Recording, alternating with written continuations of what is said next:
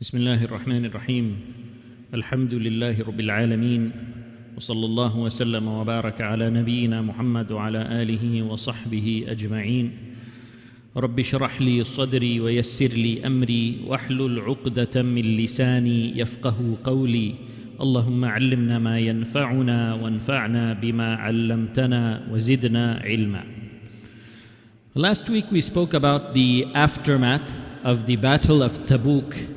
And the exposure of the munafiqeen, the exposure of the hypocrites. And these are some of the events that took place in the ninth year of the hijrah of the Prophet. Also, the ninth year of the hijrah of the Prophet is known as Amul Wufud, the year of delegations. The year of delegations, because many delegations from different tribes, from different parts of the Arabian Peninsula, they accepted Islam in the ninth year. And the number of Muslims increased greatly during that year.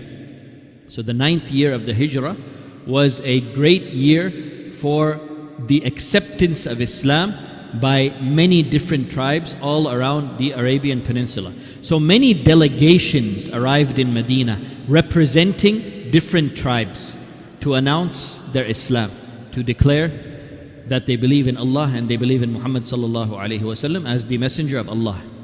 Now one of these delegations was the delegation from Yamama. The delegation from Yamama that came to Medina to accept Islam. Yamama is an area in the central region of the Arabian Peninsula. And the tribe that lived in Yamama is a huge tribe. The tribe of Yamama was a huge tribe that was known as Banu Hanifa. And it was such a big tribe, Banu Hanifa, that they had 100,000 people in this tribe. Huge tribe. So, them accepting Islam, Alhamdulillah, it's a very big deal. So, a delegation consisting of the leaders of the tribe of Bani Hanifa, they came to Medina to declare their acceptance of Islam on behalf of their tribe, on behalf of Bani Hanifa. So these leaders of Banu Hanifa, they formed this delegation and they came to Medina. Now, one of the members of this delegation was one of the leaders of Banu Hanifa, and his name was Musaylima. His name was Musaylima. And he was part of this delegation that came to Medina. Now, Musaylima, he was not interested in accepting Islam. He didn't want to become a Muslim. But he joined the delegation anyways because he didn't want to be left out. He was one of the leaders of Banu Hanifa, and the other leaders of Banu Hanifa were part of this delegation, so he didn't want to be the odd one out, not being part of the delegation, even though he personally had no interest in accepting Islam. So when the delegation reached Medina, they entered the city of Medina to meet the Prophet ﷺ and to declare their Islam. Except for Musaylima, he didn't enter Medina. He stayed on the outskirts of Medina because he didn't want to become a Muslim. The rest of those leaders, they wanted to become Muslims. But Musaylima did not, so he stayed outside, right outside on the outskirts of Medina. So the delegation, they came to Medina, they met the Prophet ﷺ, they accepted Islam. And after they accepted Islam, the Prophet ﷺ, he distributed gifts to them. He distributed gifts to them. And then he asked them about their people. He asked these people in the delegation about the tribe and about Banu Hanifa. So they mentioned to the Prophet ﷺ, they said, Ya Rasulullah, there is one person who is from our leaders. He is one of the leaders along with us. He came with us, he joined this delegation with us, but he did not enter the city. And he is on the outskirts of the city and he is guarding our supplies. We came here with our supplies, and he is the one who is supervising our supplies and guarding our supplies.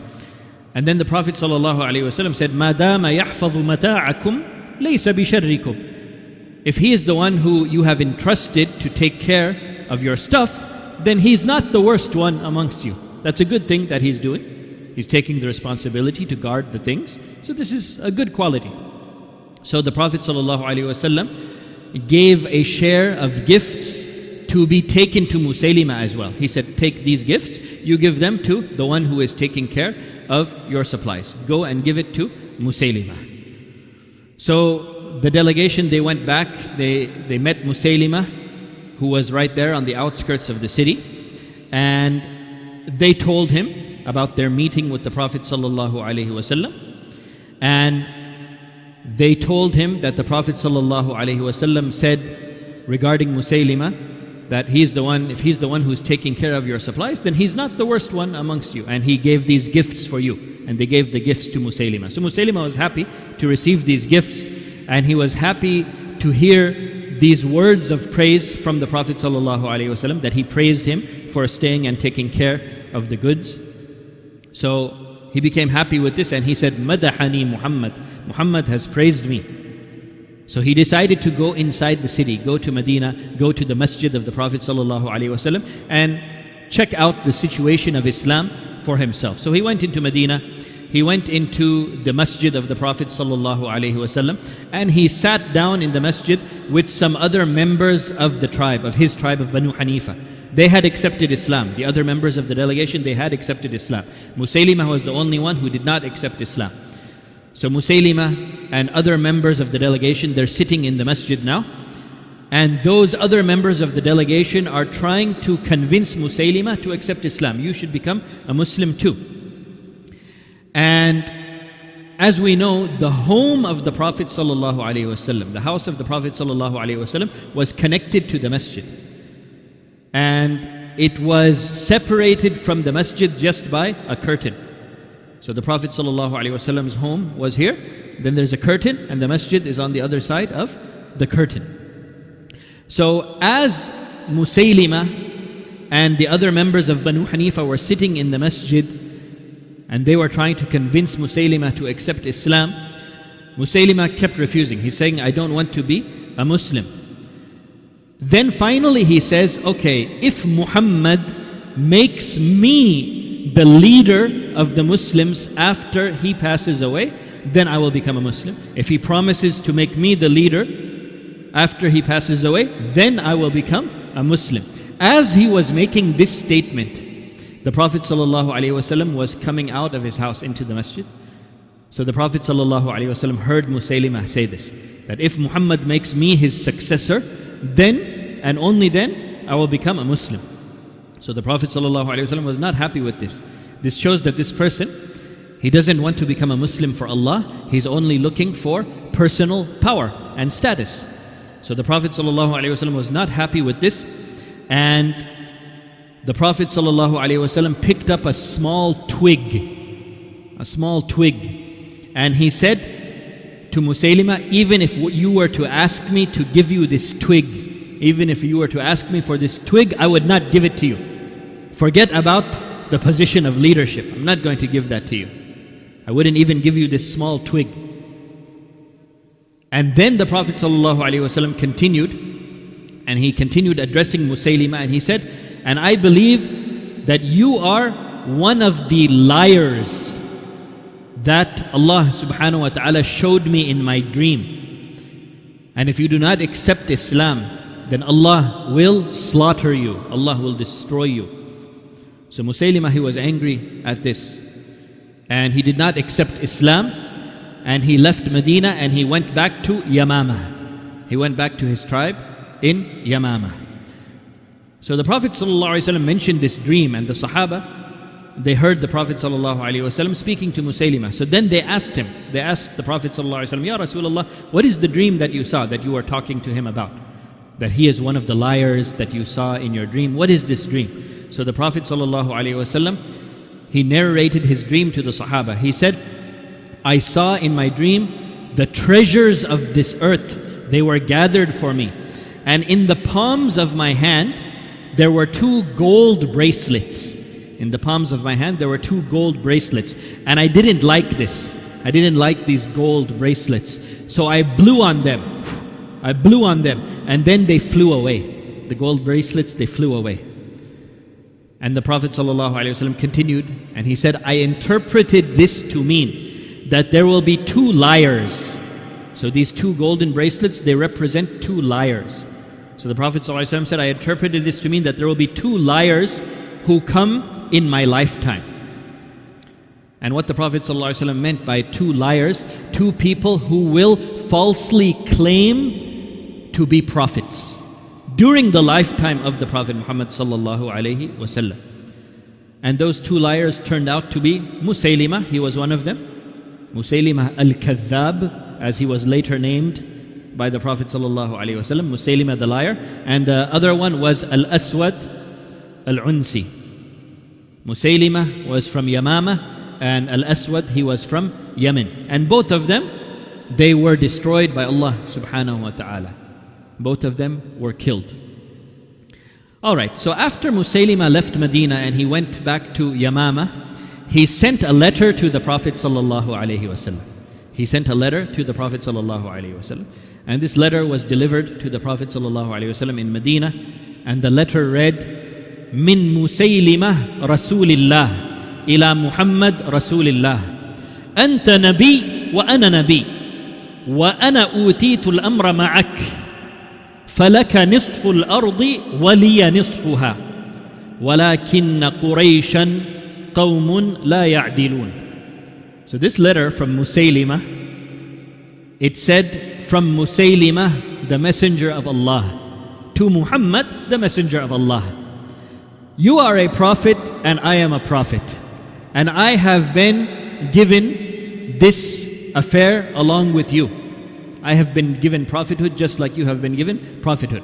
So you have half of the earth, and I have the other half of the earth. But the Quraysh are a people who are not fair. The Quraysh are a people who are unjust. This was the letter that Musaylima wrote to the Prophet ﷺ. So the Prophet ﷺ responded to the letter of Musaylima. Musaylima, who is now claiming that he is a messenger of Allah. So the Prophet ﷺ repl- repl- responds to his letter by saying, Bismillahir Rahmanir Rahim, Min Muhammad Rasulillah ila Musaylima al Kadhab. Bismillahir Rahmanir Rahim, from Muhammad, the messenger of Allah, to Musaylima, the liar. Assalamu ala man ittaba al huda. Peace be upon those who follow the guidance فإن الأرض لله يورثها من يشاء من عباده والعاقبة للمتقين Surely the earth it is for Allah The earth belongs to Allah and He gives it to whomever He wills from His servants and a good end is for the muttaqeen, for the people who fear Allah and have taqwa of Allah.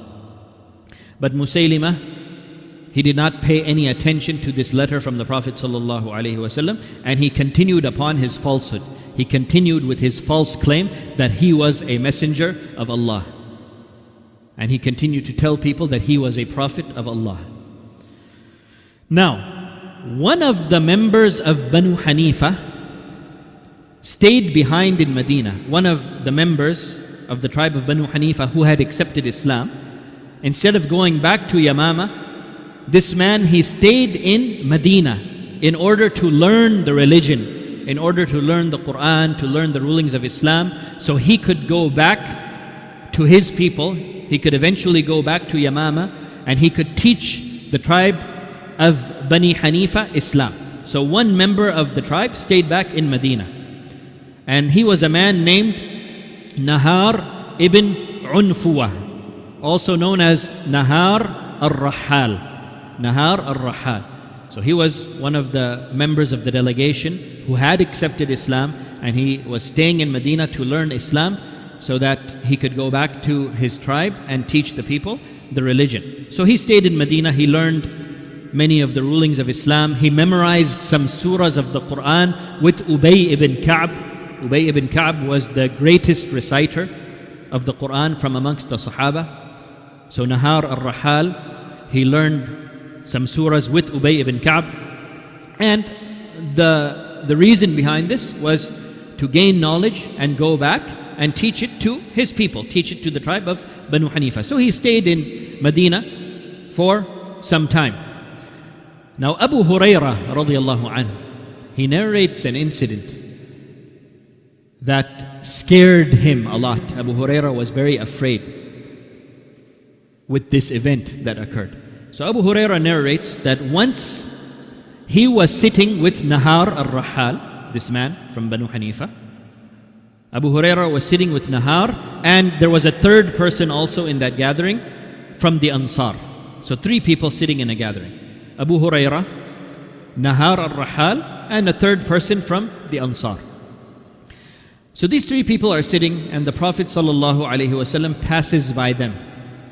And as the Prophet ﷺ passes by them, he says, إِنَّ فِيكُمْ لَرَجُلًا ضَرْسُهُ فِي النَّارِ أَعْظَمُ مِنْ أُحُدٍ That from amongst you three people, there is one of you whose molar tooth in the fire of Jahannam is bigger than the mountain of Uhud. So, what is the Prophet ﷺ saying here? That from amongst you three people sitting here, one of you is in Jahannam. And who was it? It was Abu Hurairah, it was Nahar al Rahal, and it was a third man from the Ansar. So Abu Hurairah said he got very scared. He was thinking it's a one in three chance that I am in Jahannam. So Abu Hurairah was very scared when the Prophet ﷺ said that. And then, after some time, that man from the Ansar, the third person who was with them, the Ansari man, he died.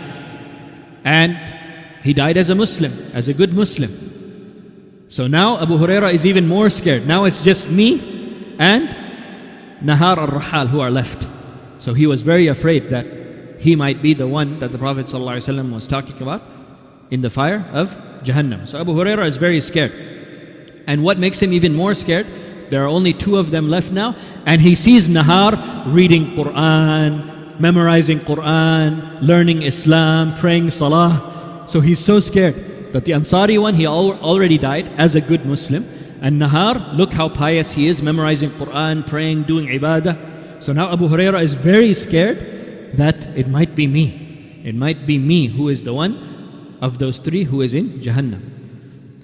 So eventually the Prophet ﷺ sent Nahar back to Yamama, back to his tribe, to teach Bani Hanifa Islam. He had learned enough there in Medina now, ready to go back to Yamama to teach the people there Islam. So he went back to Yamama. Nahar al Rahal, he returned back to Yamama. But before he met with the people to start teaching them the religion of Islam, before he met with them, Musaylima al Kadhab got to him first. Musaylima met him first and he asked him what happened. What is the news from Medina?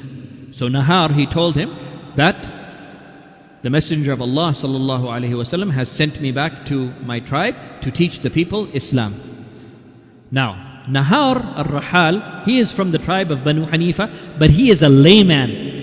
He is not a person of high status. He is not a person who has a big position in the tribe. He's just a normal guy in the tribe.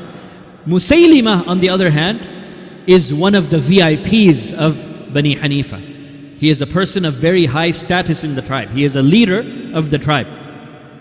So Musaylima, he said to Nahar, he said, Look, just tell the people that Muhammad confirms that Musaylima is also a messenger of Allah. Just tell the people that Muhammad is saying that Musaylima is also a prophet. And if you do this, if you do this for me, then I will make you a wazir. I will make you a minister in this tribe. I will give you a very high position in this tribe. All you need to do is tell the people that Muhammad confirms that Musaylima is also a messenger of Allah. Now, Nahar, he's a layman, a common guy, an average Joe. And now he sees the opportunity to become a person who is powerful, a person who has a high status in the society.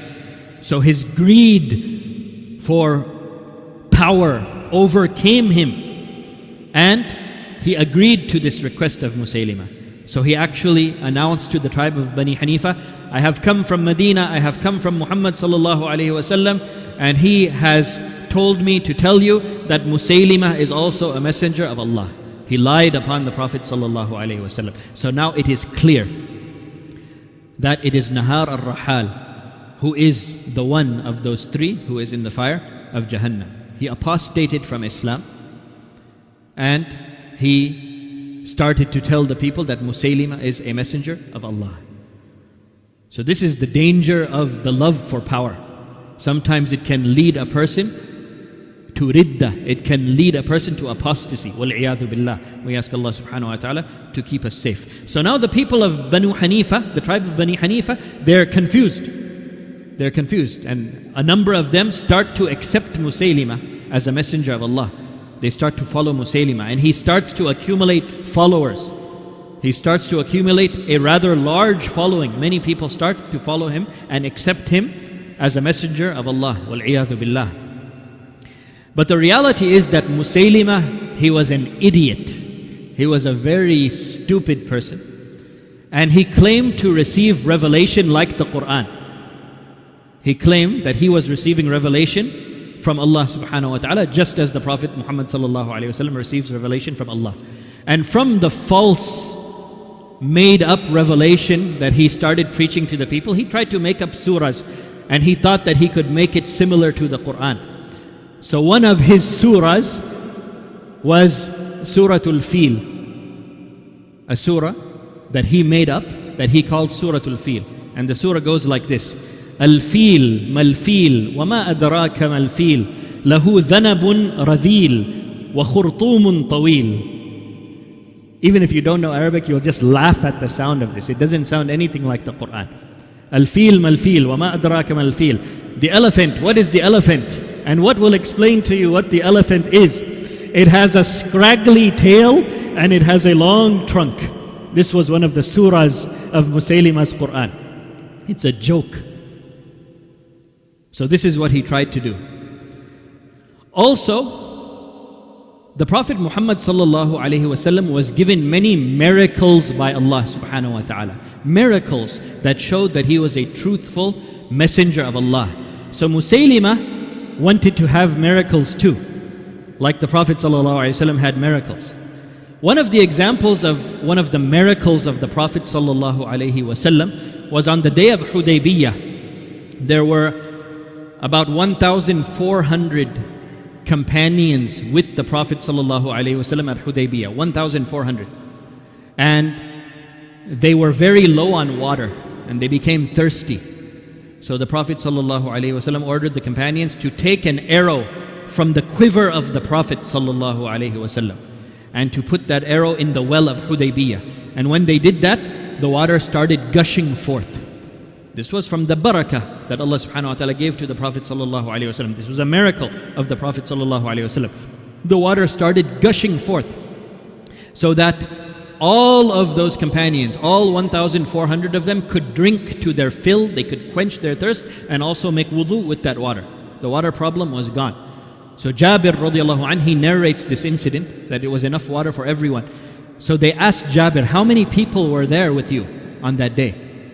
And Jabir said, Even if we were 100,000 people, it would have been enough. We were 1,400, but even if we were 100,000, it would have been enough because this was a miracle that Allah subhanahu wa ta'ala gave to the Prophet Muhammad sallallahu alaihi wasallam. The barakah and giving an abundance of water. So Musaylima thought that he could do something like this too.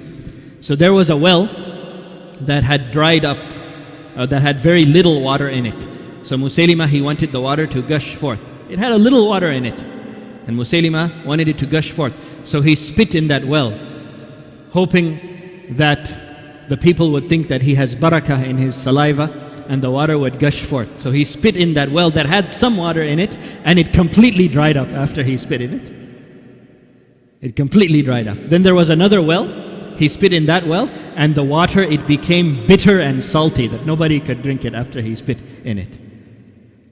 So he's trying to show miracles but instead Allah subhanahu wa ta'ala is humiliating him. One of the believers in Musaylima, one of the people who believed that he was a messenger of Allah, brought his son to Musaylima to pray for him and to make dua for him for barakah.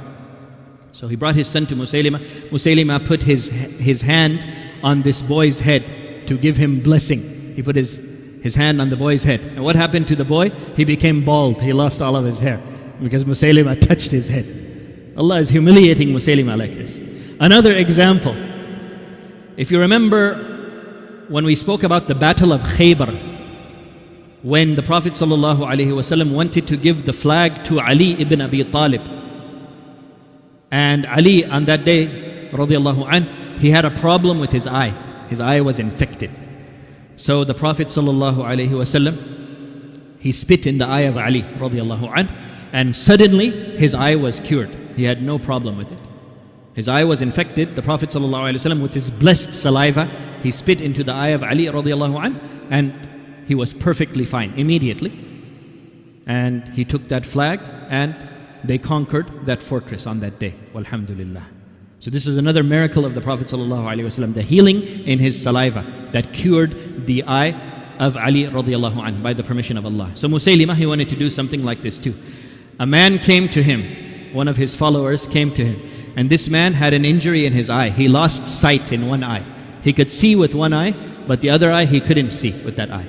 So he came to Musaylima to get shifa, to get ilaj, to get treatment for this. So Musaylima thought, okay, maybe I can show a miracle here. He spit in that eye of that man. And instead of that eye being, being cured, the other eye became blind too. So now this guy is completely blind. So this is how Allah subhanahu wa ta'ala continuously humiliated Musaylima al Kadhab, Musaylima the liar.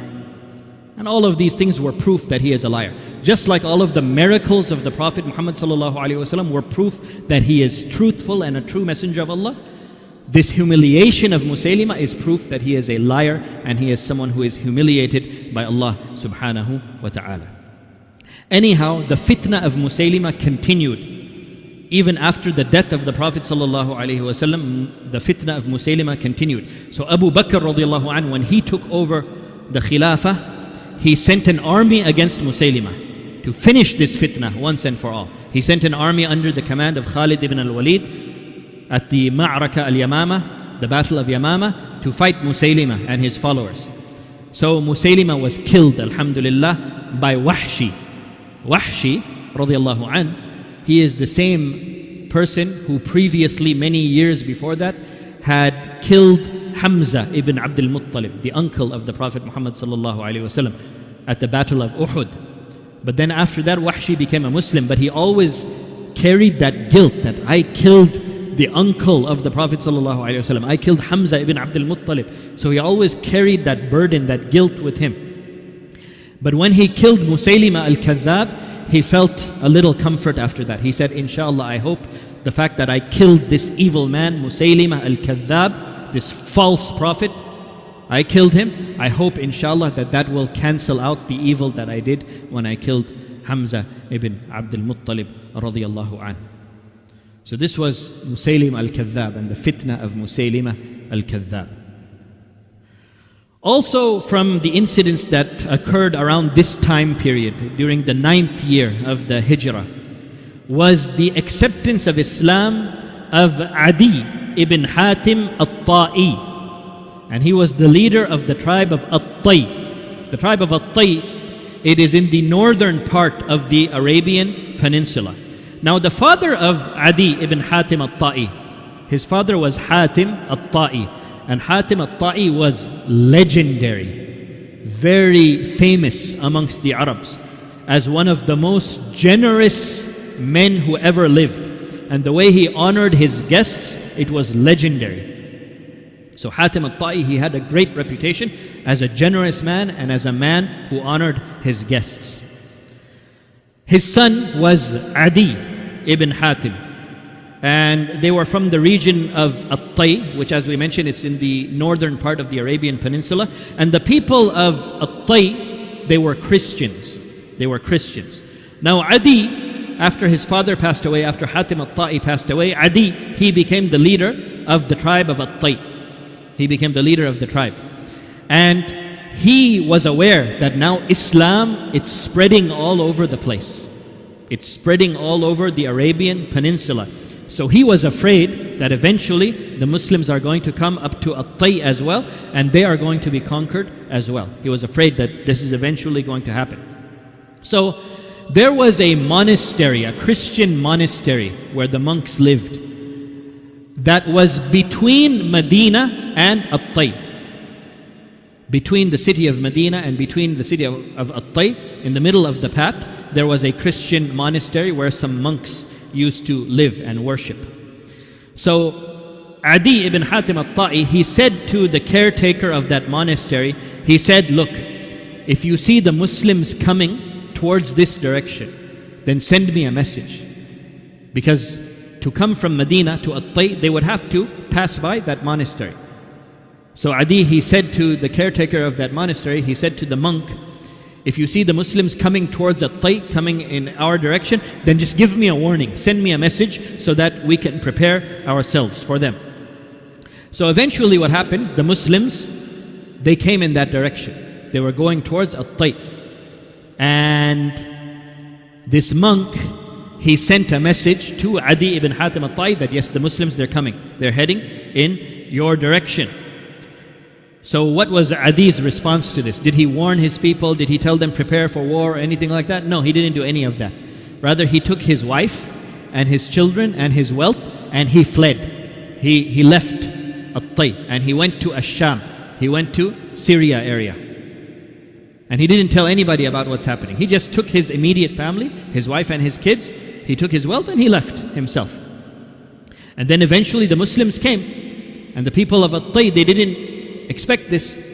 And Adi did not warn them. So the Muslims came and they, they conquered At-Tai and they took some prisoners that they caught back to Medina. From the captives that the Muslims caught in At-Tai was the sister of Adi ibn Hatim, the daughter of Hatim At-Ta'i.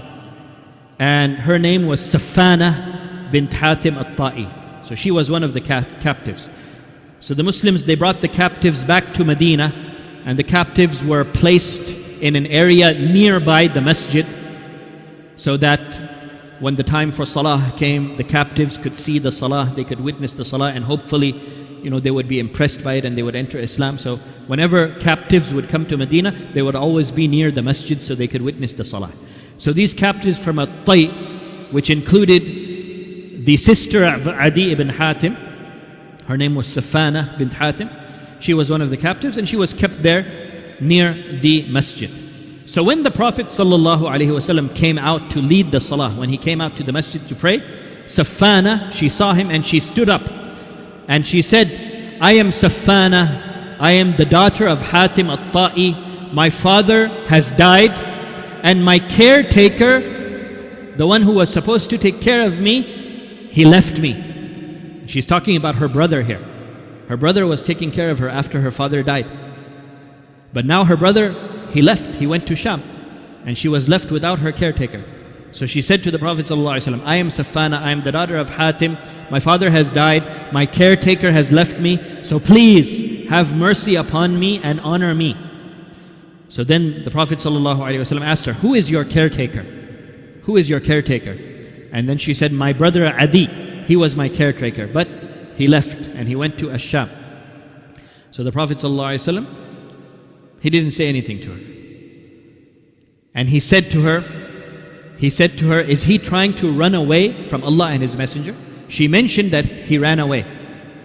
And then the Prophet ﷺ said, Is he trying to run away from Allah and His Messenger? Where is he running to? He's trying to run away from Allah and His Messenger. And that was it. The second day, when the Prophet ﷺ came out for Salah, Safana, she did the same thing. She stood up and she said, I am Safana, the daughter of Hatim al-Ta'i, my father has died, my caretaker has left me, please have mercy upon me and honor me. And the Prophet ﷺ replied in the same way. Is he trying to run away? Is your brother trying to run away from Allah and His Messenger? And that was it. And she was still kept captive. Now the third day, when the Prophet ﷺ came out for Salah, Safana didn't try to say anything this time. She had lost hope. I tried the first day, I tried the second day, he didn't let me go. So she lost hope. She didn't say anything the third day. But Ali ibn Abi Talib, he was behind the Prophet ﷺ. And he gave a signal to Safana. He gave a signal to Safana. Just stand up and ask one more time. Stand up, ask one more time. Because Ali radiallahu he knew the nature of the Prophet ﷺ. He knew the character of the Prophet ﷺ. That if you ask him, and you ask him again and you ask him for a third time to honor you and to have mercy upon you, he will accept it. So Ali radiallahu anh knew that if she just gets up and asks one more time, the Prophet ﷺ will honor her and he will free her. So she didn't know this herself, so the third day she didn't say anything. She was silent. So Ali radiallahu anh just gave her a signal. Just stand up, stand up, and just say it again. So she understood the signal, so she stood up and she said it again. She said, I am Safana, I am the daughter of Hatim al-Ta'i. My father has died, my caretaker has left me. Please have mercy upon me and honor me. And then the Prophet ﷺ replied the same way. He said, Is your brother your caretaker? He's trying to run away from Allah and His Messenger. As for you, you are free. As for you, you are free. So he freed her. And then he said to her, And if your brother comes here, if your brother comes to Medina, we will honor him. We will show him respect and we will honor him. So she was very happy with this response of the Prophet. ﷺ. She's free now and he also promised to honor her brother as well. So she requested the Prophet ﷺ. She said, If there's any caravan that's going to Syria, if there's any caravan that's going to Syria, please let me join that caravan so that I can get my brother and I'll bring him back to Medina. So when a caravan was going to Syria, the Prophet ﷺ allowed her to accompany that caravan and go to Syria to get her brother. So when Safana arrived in Syria, she met her brother there. She met Adi over there, and she was very angry with him. And you can imagine, of course, she was angry with him. He left without any notice, without any warning. So she was very angry with him, and she started speaking to him with very harsh words.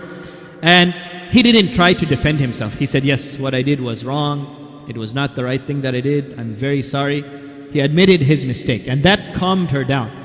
Usually, if you're getting mad at someone for doing something wrong, and that person is not defensive, that person admits that he was completely wrong, this is something that calms you down. That, okay, he's admitting his mistake, I don't need to get so mad. So she calmed down. And then she said to her brother, she said to her brother, I have come to you from the most honorable person that I've ever met in my life. Muhammad sallallahu alayhi wasallam. He is the most honorable person that I've ever met. And he is one of two things. He is either a king or he is a prophet. He's either a king or he is a prophet. And then she said to him, Look, if he is a prophet, if he is a prophet, then being his companion is the opportunity of a lifetime. How many people actually get the chance to be a companion of a prophet?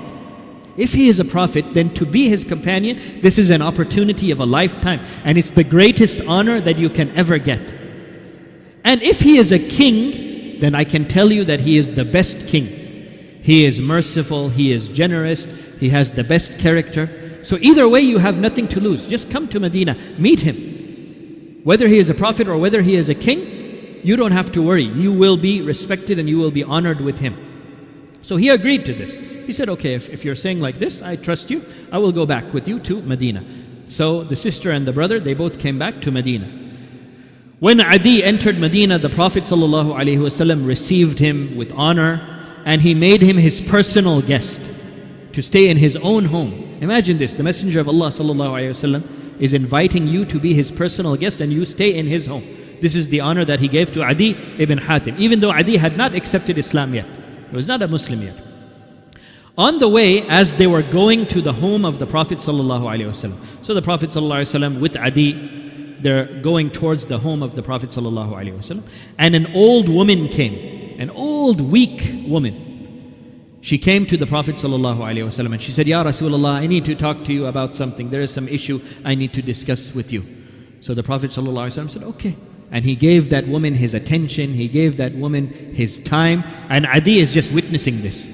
And he's thinking to himself, This is not the character of a king. A king is not going to talk to common people like this, an old woman in the street, and he's giving her so much importance and so much attention. This is not the characteristic of a king. Rather, this is the characteristic of a prophet. So this clicked in his mind. Eventually, they reached the house of the Prophet ﷺ and they entered the house. And when Adi entered the house of the Messenger of Allah ﷺ, what did he find in the house? Nothing. Nothing just an old mat, an old rough mat, and a cushion, a simple cushion to sit on. That's it. That's the contents of the house of the Prophet. ﷺ. So when Adi he saw this house, he said, This is not the house of a king. There's no king who would have a house that is so simple like this, with just a rough mat and a simple sitting cushion like this. So when they entered the house, the Prophet ﷺ gave the cushion, the sitting cushion, to Adi. He said, You sit on the cushion. And the Prophet ﷺ himself, he sat on the floor. And then Adi, he said, No, no, no, no, I will not sit on the cushion. You sit on the cushion. But the Prophet ﷺ insisted, No, no, no, you sit on the cushion. Don't, don't worry. You sit on the cushion, and I will sit on the floor. And the Prophet ﷺ sat on the floor. The humbleness of Rasulullah. ﷺ. And Adi is sitting on this simple cushion. So this really touches the heart of Adi. And he says, This is, this is not the lifestyle of a king. Rather, this is the lifestyle of a messenger, of a prophet of Allah. Then they started talking. The Prophet ﷺ and Adi started talking with each other. And the Prophet ﷺ asked Adi, he said, Ya Adi, aren't you a follower of the religion of Ar-Rakusiyya? You are a follower of the religion of Ar-Rakusiyya. Ar-Rakusiyya was a religion that had elements of Judaism and elements of Christianity. It was not Judaism and it was not Christianity, but it had elements of both Judaism and Christianity in it. And it was a religion that had gone extinct. There was no one who followed that religion. At that time, Adi ibn Hatim, he was the only one who was following that religion. Didn't have any followers. It was an old religion that had gone extinct. And Adi ibn Hatim felt that this was a more correct religion than either Judaism or Christianity. But he didn't tell that to anyone. He followed it personally, but he did not even tell his own wife and children that he is following this religion. And the tribe of At-Tay, they were Christians.